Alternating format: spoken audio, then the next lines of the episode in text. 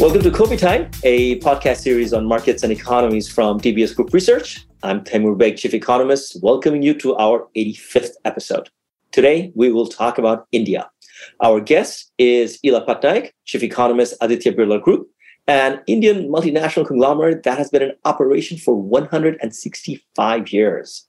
Earlier, Ela was a professor at the National Institute of Public Finance and Policy. She has also served as principal economic advisor at the Indian Ministry of Finance. Ela has authored numerous research papers in the field of economics and finance, and recently she did something unusual for an economist. She co-authored a book with the serving Union Minister of India, Bhupender Yadav. The book is called The Rise of the BJP, The Making of the World's Largest Political Party. Ela Patnaik, welcome to Kopi Time. Thank you, Taimur. Pleasure to be here. It's always a delight to speak to you delight from my side as well. Uh, you know, we'll talk about the book a bit later. Uh, first, uh, let's go over a couple of issues on the matters of India economy in general. So, how are global inflation and interest rate developments affecting India? So, uh, currently, primarily through the exchange rate, because every time the US Fed moves, uh, Indian rupee gets hurt, markets worry. Uh, so at the moment, I think, you know, if you're familiar with some of my work on business cycles and the coupling and decoupling of uh, business cycles uh, between the US cycles and the Indian cycles, we typically see that they don't move perfectly in sync. So first, financial variables tend to move and then later uh, real variables tend to move. So, you know, currently the US economy is well, maybe we can say overheating. So uh, India is also doing well. I think later we'll get to see whether uh, you know, if and when there is a monetary policy induced recession, how that affects India and how we uh, slow down or not slow down and how much. But currently, it's mainly, uh, you know, our, our, exports are doing well. And if the, and when the Fed hikes rates, and, you know, that's the dollar strength primarily. As the dollar is stronger, obviously there's pressure on the rupee as well. So that's been so, in terms of a broader set of financial market variables like um, dollar spreads for Indian companies wanting to borrow in hard currency, or the other sort of you know liquidity indicators, uh, you haven't seen the dollar strength spill over into that. I mean, I think currently uh, we are looking okay. So India is, in fact, one of those uh, uh, uh the RBI intervened, the rupee didn't move all that much, but uh, we've also been keeping up with the RBI has been hiking rates, though not as much as the US Fed. And I think currently, in fact, there seems to be a lot of interest in India. There seems to be money coming in, and uh, things look uh, pretty good at the moment. No, it is interesting, Ela, because when I look at year to date currency movements, the fragile five are nowhere to be seen, whether it is Indonesian rupiah or Indian rupee. Uh, they have all outperformed their neighbors in the north. So Korea, Taiwan, Japan's currencies have uh, depreciated sharply. Um, but I sort of worry that as the dollar cycle continues and the depreciation trends become more pronounced among the industrial economies, that it might spill over into you know emerging market economies. Uh, so looking at the last three months of this year, uh, do you have any concerns on the currency side, or you think that India has sufficient buffers in place to deal with any I, possible turbulence? I would actually be happy to see the RBI uh, allow the rupee to depreciate a bit because that's what will allow the adjustment to happen. So, uh, you know, it'll uh, make uh, the rupee a little more competitive if they do allow us to depreciate. So, and I think in the last uh, three, four days, three, four trading days, that has happened. So the rupee did, uh, was allowed to move. And, uh, you know, the economy needs an adjustment mechanism and the rupee is the ideal one. I mean, you know, you, you hear all these uh, demands for increasing custom duties, for anti-dumping duties, and because industry is hurting in many ways. And we might think that, okay, uh, one concern that has been there is that uh, we keep the price of oil low. But then oil is not the only thing whose price remains low. Once you keep the rupee strong, then other uh, imports come in, and then industry starts worrying about their competitiveness. So, I would think that to let a currency move is actually much, much, much, much better than to pick and choose which industries get uh, protection and which don't and uh, overall i mean i maybe i'm coming from the last uh, you know 20 30 40 years of indian industry when uh, there has often been uh, there have often been policies to pick and choose industries.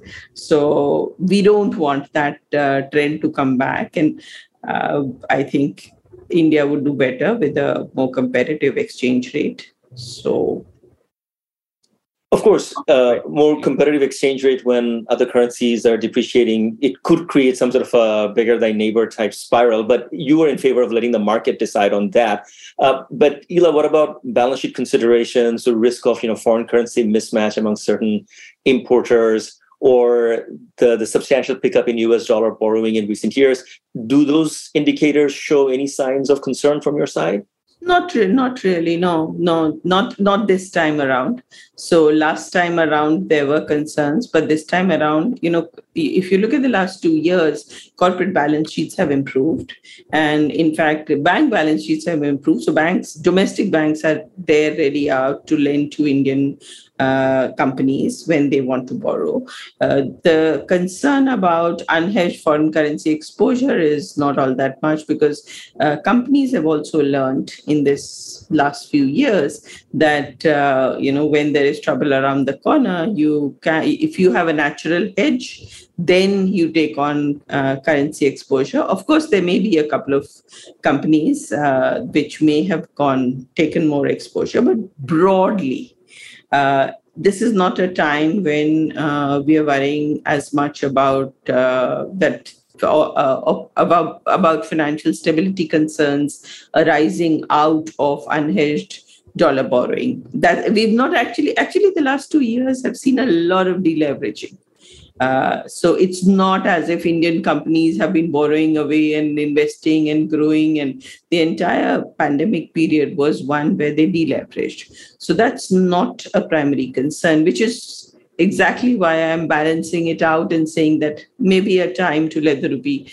uh, move and to let it depreciate. I mean, the, there is pressure. The pressure is already there, and uh, it may not make a lot of sense to resist that pressure, which is what RBI has been seen to be doing. So, uh, I think overall, balancing both things out, it's good if we depreciate with the market with the market. I mean i'm certainly not saying that uh, you know we try to push it into depreciation but if there is pressure uh, we don't keep losing reserves and trying to keep the rupee strong. Right right. Uh, you know Ela, I've, I've been talking to you about exchange rate issues for a long time so i know exactly where you're coming from in that regard and it's good to hear that you feel that these uh, vulnerability metrics uh, have gone in the right direction since the taper tantrum days of 2013. Um, you touched a bit on the pandemic. I, that's exactly where I wanted to go with my next question. Um, from a policy environment perspective, I mean, how do you assess the Indian government's policy response over these two very challenging pandemic years? So I think we were very sensible. Uh, in the be- at the beginning of the pandemic, there was a lot of pressure on the Indian government to start spending more. In fact, many many uh, economists said, uh, especially uh, those in the West, said that uh, India should print money and uh, do 10% of uh, deficit as, uh, or, or, you know, do transfers up to 10% of uh, GDP. So deficit, the fiscal deficit could be allowed to go up to 10% or maybe even more. Now, all that was uh, did appear to be very attractive at that time because you know you thought the world was going to end and this was just it and if we save it now then we are done and that it's almost as if there was only going to be one wave of COVID, and then you had to just save the world. Now, the government did not take that advice. What the government did was that it tried to do uh, structural reforms. So you you know you're familiar with that Atmanirbhar package that uh, for five days the finance minister announced various kinds of reforms. Some went through, some didn't go through. Tried to give uh, credit support, tried to give uh, food uh, directly to households, but essentially not do the kind of fiscal transfers which uh, some of the countries, uh, some other countries like the US did.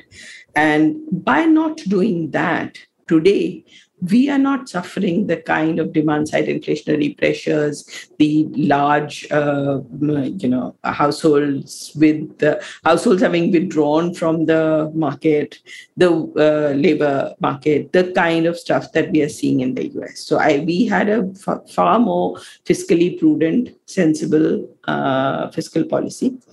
Now i think that fundamentally there are two big reasons why we could do that. So you know i'm not trying to say that the others were wrong in doing what they did. They did what they thought was best in their country. But uh, one is that we didn't have that much fiscal space. I mean you know once you once you start borrowing uh, too much you spill over onto the current account or you start borrowing from abroad and nobody's going to lend us in rupees the way the dollar uh, uh borrowing can increase. So it's we didn't have that much fiscal space. But on the other hand we did have space to do uh, structural reforms. Okay, we, there are many things where markets still don't function in India, and one could do many things. And I think there's another social uh, aspect of it, which is that when, say, someone in the US loses uh, a job, they lose health insurance, they lose their house whereas you know the way our society still is you the biggest crisis was migrants going back home. It was not homelessness. They had homes and they wanted to walk back and you know they were not allowed to do that. And that was seen as a very very very very big crisis. But i'm just saying that in contrast to some economies where people uh, would have uh, you know gone to hospital lost all their savings in life because there was just private health care and no uh, government uh, health care or and uh, and so i'm talking of the us or they would have also become homeless. So uh, given that we have a different kind of society and given that our household balance sheets are very different and family ties are very strong our crisis was people wanting to walk uh, to go home and us not being allowed to do that, which is a different kind of crisis. So the way it was handled, so one can always, you know, one can always, with the benefit of hindsight, criticize this was not done properly or that was not done properly or what could have been done better. Sure, there are you know many things that can be said about that but i think fundamentally the fact that we did not go overboard on uh, fiscal expenditure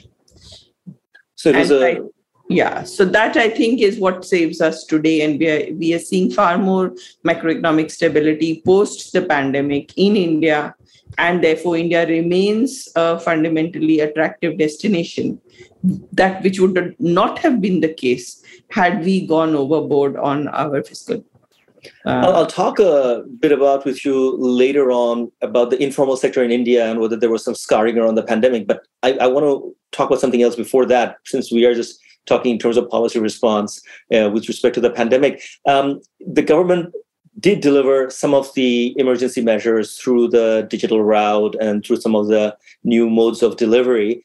And as you know, there's been a lot of talk around the world about the pandemic hastening digital adoption. Uh, so, talk about that in the context of India. I mean, how fundamental has been that transformation over the last few years?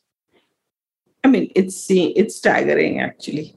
So we built uh, when when uh, the system was built, the UPI, uh, the you know payment systems were built, when Aadhaar was built, uh, when the Jan Dhan accounts were opened, where you know everybody you the um, financial inclusion or bank accounts uh, were about about 50% people had bank accounts in 2014 so when all that uh, was done it was not done with the objective of uh, uh, what we would do during the pandemic obviously because nobody knew about the pandemic and it was done either for you know financial inclusion or uh, extend uh, it suddenly uh, increased during uh, post demonetization or it was made popular by you know giving uh, creating interoperability between different payment systems. And that was like, you know, that was just done because it was good good economics, good principles, good regulatory principles, preventing monopolies. And so you bring about interoperability. I mean, interoperability was so important that when we did it, I can, you know, because we were all part of the ministry and we were working on it, we did not understand how important it is, it is going to be to save millions of lives and livelihoods, which it happened to do during the pandemic. Because now here you know there was a time when uh, there was no way one could have gone out to the market paid somebody to do something. One would just pay online and uh, and things would move. And it was just abs- the even today you see that today behavior has shifted. So when people go out, they use uh, the mm, they use d- digital payments, and they it's just a, it's a different country as if it's a different country. Uh, Ela, there is some data that show that India's informal sector has been struggling under pressure to formalize. So this is independent of the pandemic, and but of course the pandemic also brought in its share of challenges for the uh, informal side of the economy. Uh, so I think some of the stuff that we talk about in terms of the positive growth momentum probably largely covers uh, the the activity in the formal sector. Uh, talk a little bit about where the informal sector stands. The, the informal sector, uh, uh, there's a very large part of India that is very low productive. And when the GST was introduced, actually, that is the turning point. Yes. Because you think of somebody who's, uh, let's say, selling uh, vegetables or uh, even a carpenter. If their value added is less than, uh, let's say, a, a carpenter who makes furniture, if his value added, he was in the informal sector, if his value added was less than uh, 12%. And if 12% was the GST rate, then he had to completely, he just, it made no sense to continue to uh, even continue his business. If he was better off selling his business, shutting that down, investing money, uh, even putting money in a bank in a savings account or investing it uh, in the stock market. So, what happened uh, in, for the informal sector actually started much before, uh, started five or six years ago when the GST was introduced. Now, was it good? Was it bad? Now, I think all economies are always trying to move towards reallocating resources towards more productive businesses and slowly over time to push out uh, less productive businesses. I think the pandemic accelerated that. So maybe some of that uh, would have happened, but it would have happened more slowly. With the pandemic, the informal sector got hit very sharply. Uh, and the formal sector recovered while the informal sector didn't recover. And so you see that shift happening in favor of the uh, formal sector compared to the informal sector. So, you know, that's that's broadly, you know, it's a picture which is uh, in in some sense not so bad because this was something that was going to happen, but it does feel a little oops, we didn't expect it to happen so fast. And do we see that manifest in weak consumption dynamic at the low end of the income spectrum? See, things are picking up for people. Uh, so people are coming back into the labor market. Investment is picking up now. Uh, there is a lot of skill mismatch that has happened. So uh, the jobs that uh, are being created thanks to the high growth of the formal sector are not those that can be filled by the people who lost their jobs so there the, the, the that's and that's pretty clear that you see numbers of let's say female labor force participation has dropped sharply. I mean, in India, uh, you know, you, we don't measure unemployment properly. So what we uh, and we'll continue to, I think, look at things like female labor force participation because a lot of the stuff that they might have been doing, low skill jobs, uh, the jobs are no longer there they just drop out. They don't say that they're still searching for a job. So they don't count as uh, such part of the labor force and they don't count as being uh, unemployed. But actually, they've lost their jobs and they are unemployed.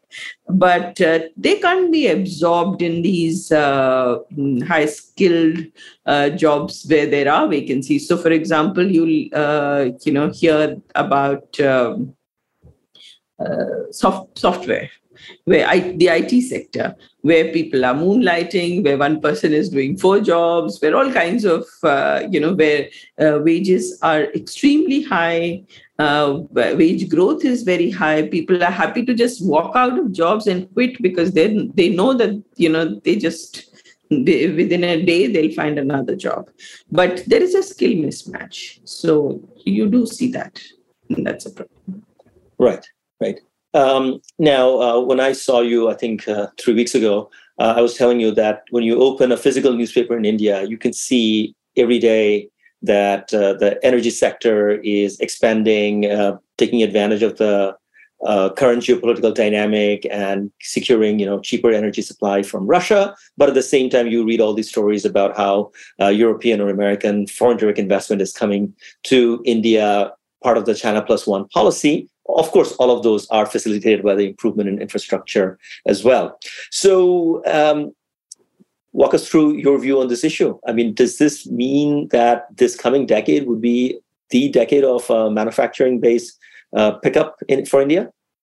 So uh, let me first start with putting my biases on the table because I Aditya Birla Group is largely a manufacturing uh, group and we produce things like cement, uh, aluminum. Uh, we are into textiles and many many paints, chemicals, many many other things. And uh, we see India growing and we see uh, the domestic market growing. We also see uh, Indian companies getting a bigger share of global markets thanks to China Plus One. So, the, uh, ours is a multinational company that also works in uh, Europe and America. And we see localization there. So, we are more into inputs. Uh, and so, we see uh, companies turning to us compared to China to uh, compared to China uh, or Chinese companies, even a little bit. So, you know, the share of the market is very, the uh, global uh, market is very big. And, you know, India's share in world trade is very small. So, for us, uh, a little more manufacturing is actually going to be very big. So, yes, I do see this coming decade as one in which that sector, in which manufacturing will grow. I mean, we've seen services grow very fast in the past, but uh, this increased realization and the you know government at least trying to put a lot of effort into what can be done to improve uh, logistics, uh, improve infrastructure, and to uh, help manufacturing improve. Uh, I mm, hope it'll all pay off. Let's expand on that a little bit more. Um, so, of course, you know, as the China Plus One strategy takes place, given India's large population, we are experiencing and will likely continue to experience seeing substantial rise in foreign direct investment. So, to your point, that the government is making efforts to provide the right logistics infrastructure, um, what is your sense of the state of human capital and physical infrastructure in India to absorb a very sharp pickup in FDI? See, a lot of the FDI is coming into uh, the domestic market because it is the most promising, most fastest growing domestic market uh, expected to be in the next decade or so. So you see uh, e-commerce you see uh, you know you see things people like amazon coming you you uh, there there is uh, interest not merely in what where china would have got uh, so where you know you think of uh, mm, hard infrastructure and manufacturing which where China attracted a lot of foreign capital. I think what India is attracting today is a lot of foreign capital in uh, things like as I said, for example, in e-commerce, which is a which is a uh, which is service sector, right. which is very different from uh, that traditional sort of thinking that that's where money is going to come. I think that we have a huge capacity to absorb that the capital coming in it may or may not come in into large greenfield projects because that's where I think India has had most difficulties. But when it is into M&A, so we are seeing money come in, where we are seeing private equity come in. Uh, so the FDI, so I don't know how familiar you are with, uh, with the FDI definition and how that changed uh, a few years ago. So, you know, anything over 10% in a company is pretty much FDI. So, because right. the OECD definition used to be uh, more than 10% in a country, then slowly we also changed that. So, you know, the FDI flows that are coming in are a lot of private equity, a lot of money coming into companies, buying up companies and in M&A. So, yes, that is, I think we do have the capacity to absorb. Uh, I mean, but but you do know that I don't think we're going to be very comfortable to have capital flows beyond three percent or so of GDP. So while we do want to attract foreign investment, but ultimately, there it won't be like 10% of GDP or very large numbers. And if you're talking 3 4%, we are able to absorb it easily. And that's the total amount, of course. Right. And and your point of you know not drawing a line at the 3 4% is that that would allow for macroeconomic stability to be maintained not have overheating issues not resource misallocation but still provide foundation for organic strong growth? Yeah yeah yeah. To have to have macro stability to have i mean I would not say that this is where we should remain in the coming decades. This is a number that can increase. But, you know, given our capacities, given our capacity, institutional capacities, uh, given uh, the pace at which uh, we have been growing and how comfortable we are with a certain level of rupee depreciation, a certain level of interest rates, you know, so, so there is this uh, mm, uh, path dependence that we have. So, given that, that's what I would expect. So, roughly speaking, in dollar terms, that would be in the range of 55 to 65 billion dollars a year in the coming near near term years, right? That's the kind of number we have in mind. Um, okay, uh, Ela, uh, for the longest time I've known you, you have been working very, very hard on what is known in India as a FSLRC. So, for the uh, benefit of the uh, audience here, so this is the uh, Financial Sector Legislative Reforms Commission. You've been a member of that from the very beginning, and I understand that you know through these years of you know efforts made by you and others, um, we've had some landmark reforms implemented. So, would you please share with us that journey that you've had and where you see the financial sector reforms presently? So the uh, journey, first let me correct you, I was not a member of FSLRC. I was only co-leading the research team that supported FSLRC. So the members were uh, wise uh, senior uh, justices and former governors and so on. So we were the research team at. Uh, so having said that, let me uh, just uh, take a couple of minutes to talk about what is typically the process through which reform happens. And that's very critical to FSLRC and what was done and what will be done uh, in terms of financial sector reforms. So the in general, if there's a problem, okay, then people kind of look at governments, uh, banks complain, various regulators complain, various people complain, public complaints, people write about okay, this is a problem. Research gets done, people make some noise, and then typically the government sets up a committee. In particularly in the 2000s, I mean, this this is something that started in the 1980s, and there used to be all these trade committees, and uh, you know, Isher uh, Judge Ahluwalia uh, would uh, say that. so she was an expert on trade, and she would always say that most of what was done in 1991 had already been written in various committees of the uh, government of India.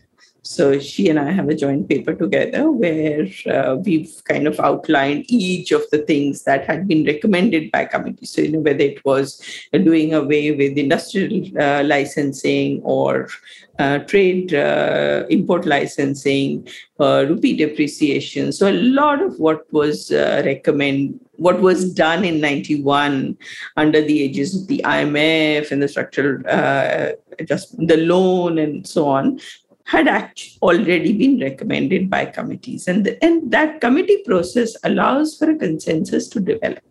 Now, uh, coming to financial sector reforms, a number of committees all the way from uh, beginning in the 90s to uh, mm, during the financial crisis so these were committees on uh, you're familiar with the Raghuram Rajan Committee on Banking.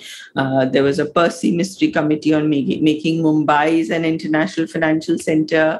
Then uh, there were various mini Rangarajan committees. There was a Tarapore Committee on Open Capital Account. There was a UK Sinha Committee on uh, rationalizing uh, capital uh, capital controls. There were committees on um, mm, uh, the Debt Management Office, uh, Jahangir Aziz Committee on the Debt Management Office.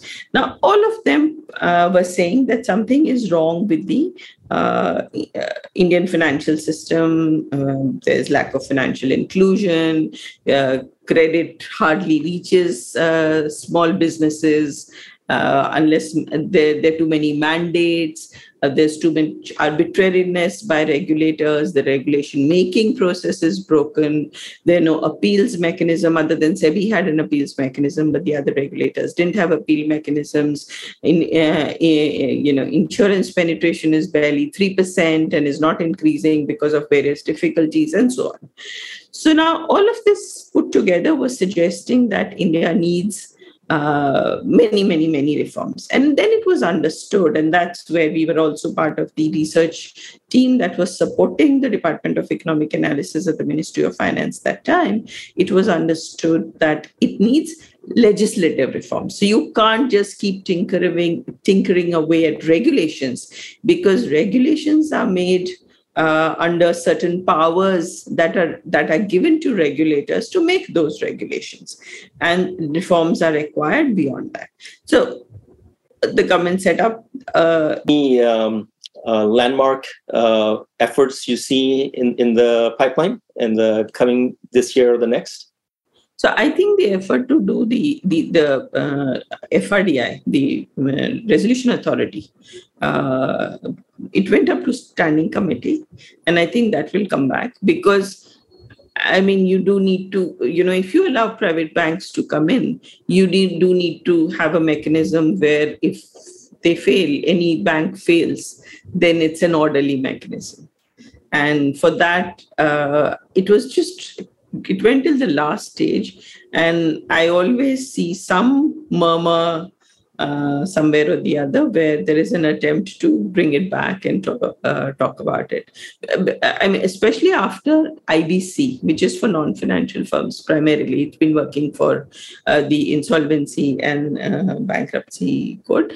It's been working for non financial firms. So after that, there has been this sense that yes, you do also want to allow banks to have a uh, mechanism through which they can be orderly resolution if they are on the brink of bankruptcy rather than to just allow a you know so we don't we we've typically had the RBI buy up made somebody buy up a bank uh, so you know you can't keep doing that especially if you're going to allow more banks to come in or or you can't you don't allow banks to come in and then you're again in the situation where barely 4 to 6 percent of uh, bank credit goes to uh, small uh, companies which is really not the optimal uh, way to grow for a country. Right. Okay. We'll we'll look forward to that. Ila, let's talk about your book. How did it come out, and how does an economist collaborate with a politician? So it was a, a very interesting uh, story. After the 2019 election, uh, I was I used to be writing columns at the print, and I was looking uh, at uh, so why did they why did the BJP win? More, more seats than expected. So most people had expected them to win, but by fewer seats. And, uh, you know, so I used to write columns at the print, and Shekhar Gupta uh, turned around to me and said, Ila, why don't you work on it? And I knew. Uh, uh, Mr. Bhupender Yadav, who then was General Secretary of the BJP, but on a lot of the standing committees. So, for example, for the FRDI bill, he was on the standing committee. He was the chairman of the standing committee in Parliament. So, I used to be working with uh, you know on these bills and that's why i knew him already so i turned to him and i asked him to explain to me uh, why what had happened in the elections. And he had always seemed confident that they would get so many seats. And, you know, my uh, my angle because i'm not i don't understand too much of politics and i don't follow politics that uh, I mean, as as an Indian, of course, we all follow politics, you know, but not uh, in great detail. So, uh, my question was, what was the role that what you did uh, on the economics. What role did that have to play? And what I found out was that it had a, uh, you know, the welfare schemes, how the party reached out and so on, had a very big role to play. When we started, so we said, okay, let's write. I started writing about it, wrote a couple of columns. Then we decided we'll write that into a book. And when we started writing that into a book, we realized you can't do that without the history.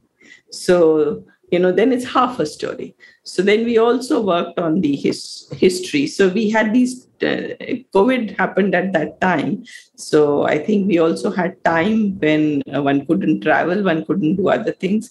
I of course used it was a huge learning opportunity for me to under and i feel that it helps uh, you know, looking at the history, and so we look both at the full history and at the recent history in the book. And a lot of people have told me that having read the book, they understand today's politics and BJP's politics, and because BJP is today at the center of Indian politics. So, you know, everything is either BJP or against BJP. So, uh, many people feel that uh, it helps them to understand uh, reality today's politics and economics better, as it did for me. So that's how. And then he became minister when the book was going into publication. So he was not a minister at that time. Okay, so talk about this politics of welfare program. I mean, how do you see it uh, working out in India right now? So, uh, see, we had had 70 odd years or as many as there were till 2014 when uh, we would say oh we have all these schemes and the uh, planning commission in the previous 10 years during the upa period had tried to consolidate the schemes had tried to reduce leakages had also initiated the uh, uh aadhaar uidai uh, had tried to you know either do some things or not do them but there was no radical big effort to actually cut out all the um, corruption and cut out those schemes focus on a few and get at least the sdg goals uh, done you know? Because it i mean you you know you've been fast growing this that and the other. Now i think bjp came into it uh, from two ends. The first, of course, is that uh, they uh, realize that growth uh, has to be growth with people's participation. Remember the 24, 2004 election. In the 2004 election, BJP had come in with an India Shining uh, program. And at that time, they thought that, you know, getting growth was enough and realized and you know that's there in our book also we talk about it that how the party says that it they realize that it's not enough to get growth. What you also need to get is growth down to the man, last man in the uh, mile last antodaya. That is to the poorest. In the remotest area you have to get growth. So when they uh, they came in I'm, I'm saying politically that was the experience. And here the effort was that we're going to hit the ground uh, running from day one that 2014 the day they come in it actually start they start doing all those uh, programs. I think the uh, first thing you uh, because i was in government at that time uh, within a month uh, the Jan Dhan and the decision to open bank accounts for the entire population, those that decision came from the prime minister, and it seemed impossible. I mean, I can I can tell you that many of us would sit there, hold our heads in North Block, and say, "No, we, we won't be able to do this." I mean, how do you? So 70 years for 50% of the population and then he said do it in two months okay just just just do it just go do it abhiyan chalaiye go into mission mode don't just sit back just do it find ways and go and you know start at least give people bank accounts. So the, the way the energy with which just the basics. And what are the basics? Today bank account is basic right? The basics are uh, an identity card an identity the aadhaar identity was required for because it was Jan Dhan aadhaar so they were linked together. So that was also done in campaign mode.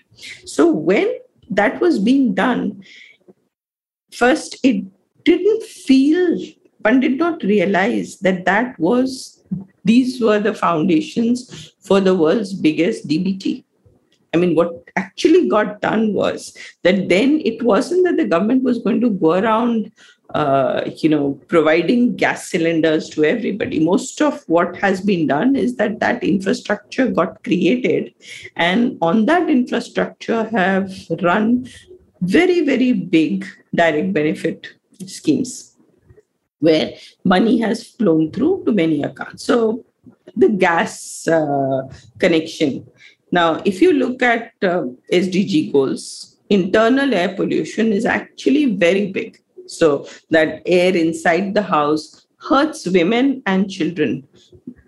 And until then, almost nothing had been done about it. Okay. So, one big thing that was taken up was the Ujjwala scheme. That is the scheme which said we'll provide gas connections, cooking gas connections to every woman in the country. And when that started getting done, and then it, you know, there's a subsidy which you can, first there was a give it up. So people like us who used to be forced to take a subsidy and feel bad about it no longer needed to take the subsidy. And others, the poor, could apply through their Aadhaar and get money into those Jan Dhan accounts, the, their bank accounts for the subsidy. Now, this whole vision was not something which was laid out or what was talked about. So I think part of what has happened is that people uh, saw something happening. They in, in you know the one mission after the other, one mission after the other, and they did not see the plan behind all of these. It took three, four, five years when when they go back in 19, 2019 to the uh, public, that by then people have actually got a lot of oh, just just these are just basic amenities of life. These are just i mean fundamentally sdg goals. What are they? A house a toilet drinking water electricity and clean air inside the house so primarily these were these are the fundamental uh, that you know people receive. The one important uh, I thought that the one important story which not many people know about is that when uh, these schemes were being dispersed through the government system and the district administration and so on, the party would uh, almost like a social audit. It would approach people and it would ask them, Are you getting what you're supposed to get? Okay. And if there were any issues, they would go ahead and solve them.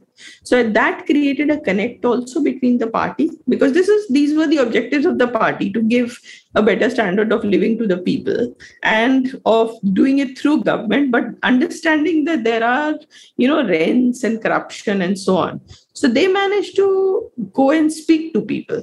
So that's how they connected with them that's how you know and and a lot of those people also became their members and started participating in their activities and supported them in elections. So that was the unique story uh, of the 2014 to 2019 uh, bjp period modi administration. Fascinating. Very very well captured. Ila so is um, india's future a deeper welfare state?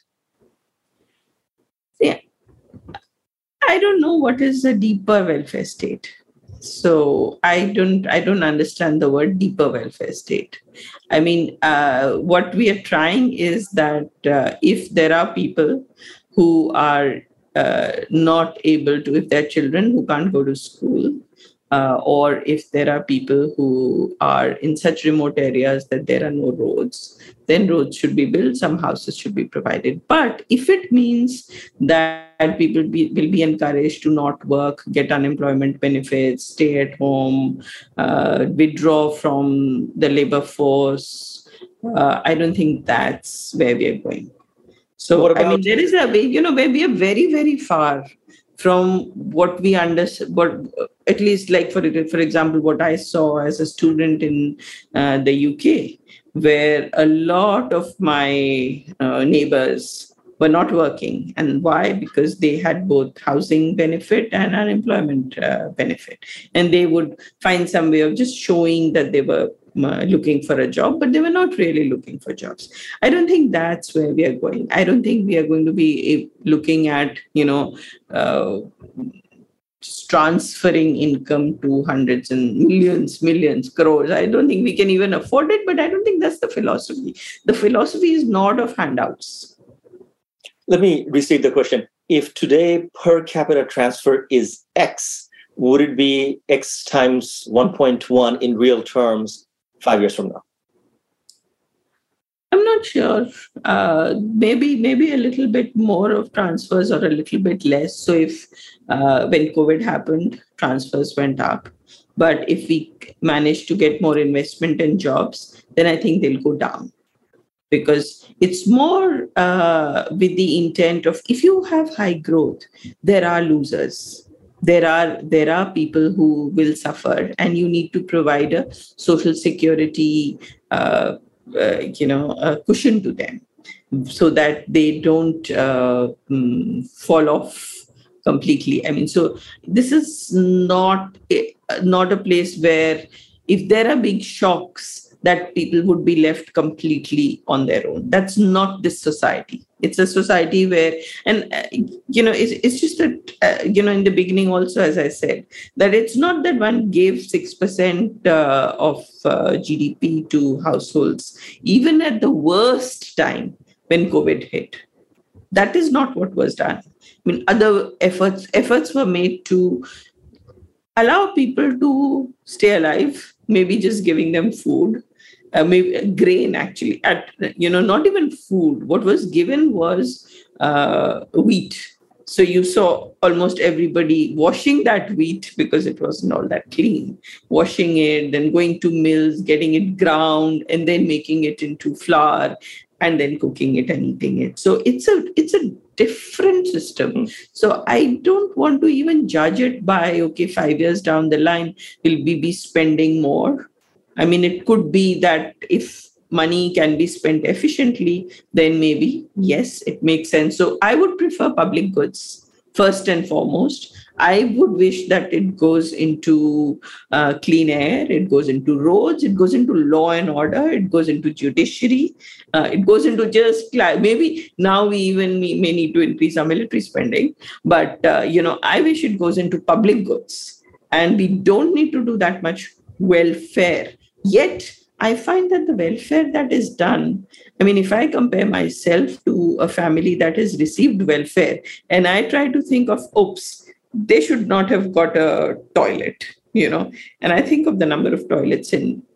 houses like ours, and you don't even want to go there. You you don't want to go there. You don't want to go there. So I'm not sure that we are a welfare state. I think it's mm, you know yes, you have to uh, have social safety nets. You want high growth. You want people to take risks. You have to have social safety nets. Absolutely.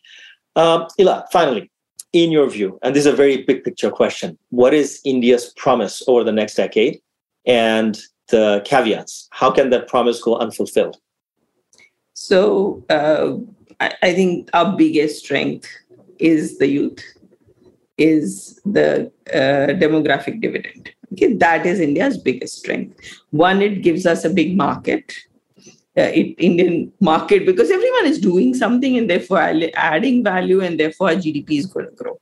So we're going to have a big market. We're also going to be able to participate in uh, production in the in global production more than anybody else because of sheer numbers. We are going to be the youngest country in the world. 50% people will be in their working age population. I mean, compare that to all you know the kind of declines that you're seeing everywhere. You're seeing China, Europe, uh, Japan, of course, countries like the US and Australia, which are not seeing a decline, is because of immigration. And but a lot of the other countries are in a difficult position, and that is going to be our biggest strength. What is it that uh, where can things go wrong? I mean, you know, we want this population to be educated, to be healthy, to be uh, to just to be able to contribute. We want uh, if we are unable to create an environment uh, where entrepreneurship is uh, valued, where people can take risks, where people can uh, have both the ability and so they should be capable of taking risks. So they should have received uh, education. They should have got some skills. And they should also be in an environment where that's something that they can do. So we are a democracy. We uh, are i think that's another very big strength. So if we get governments that don't do so well they don't stay for long okay 10 years and then you know someone pushes them out. So governments know that they have to respond to all these young people who are looking towards them to create the right environment. But yes of course there's always a risk that that's not done properly and then um, that would be very sad. Very good. That was excellent. Uh, ila thank you so much for your time and insights thank you it's always a pleasure talking to you Oh, my pleasure. Uh, thanks to our listeners as well. Uh, Kopi Time was produced by Ken Delbridge from Spy Studios. Daisy Sharma and Violet Lee provided additional production assistance. Kopi Time is for information only and does not represent any trade recommendations.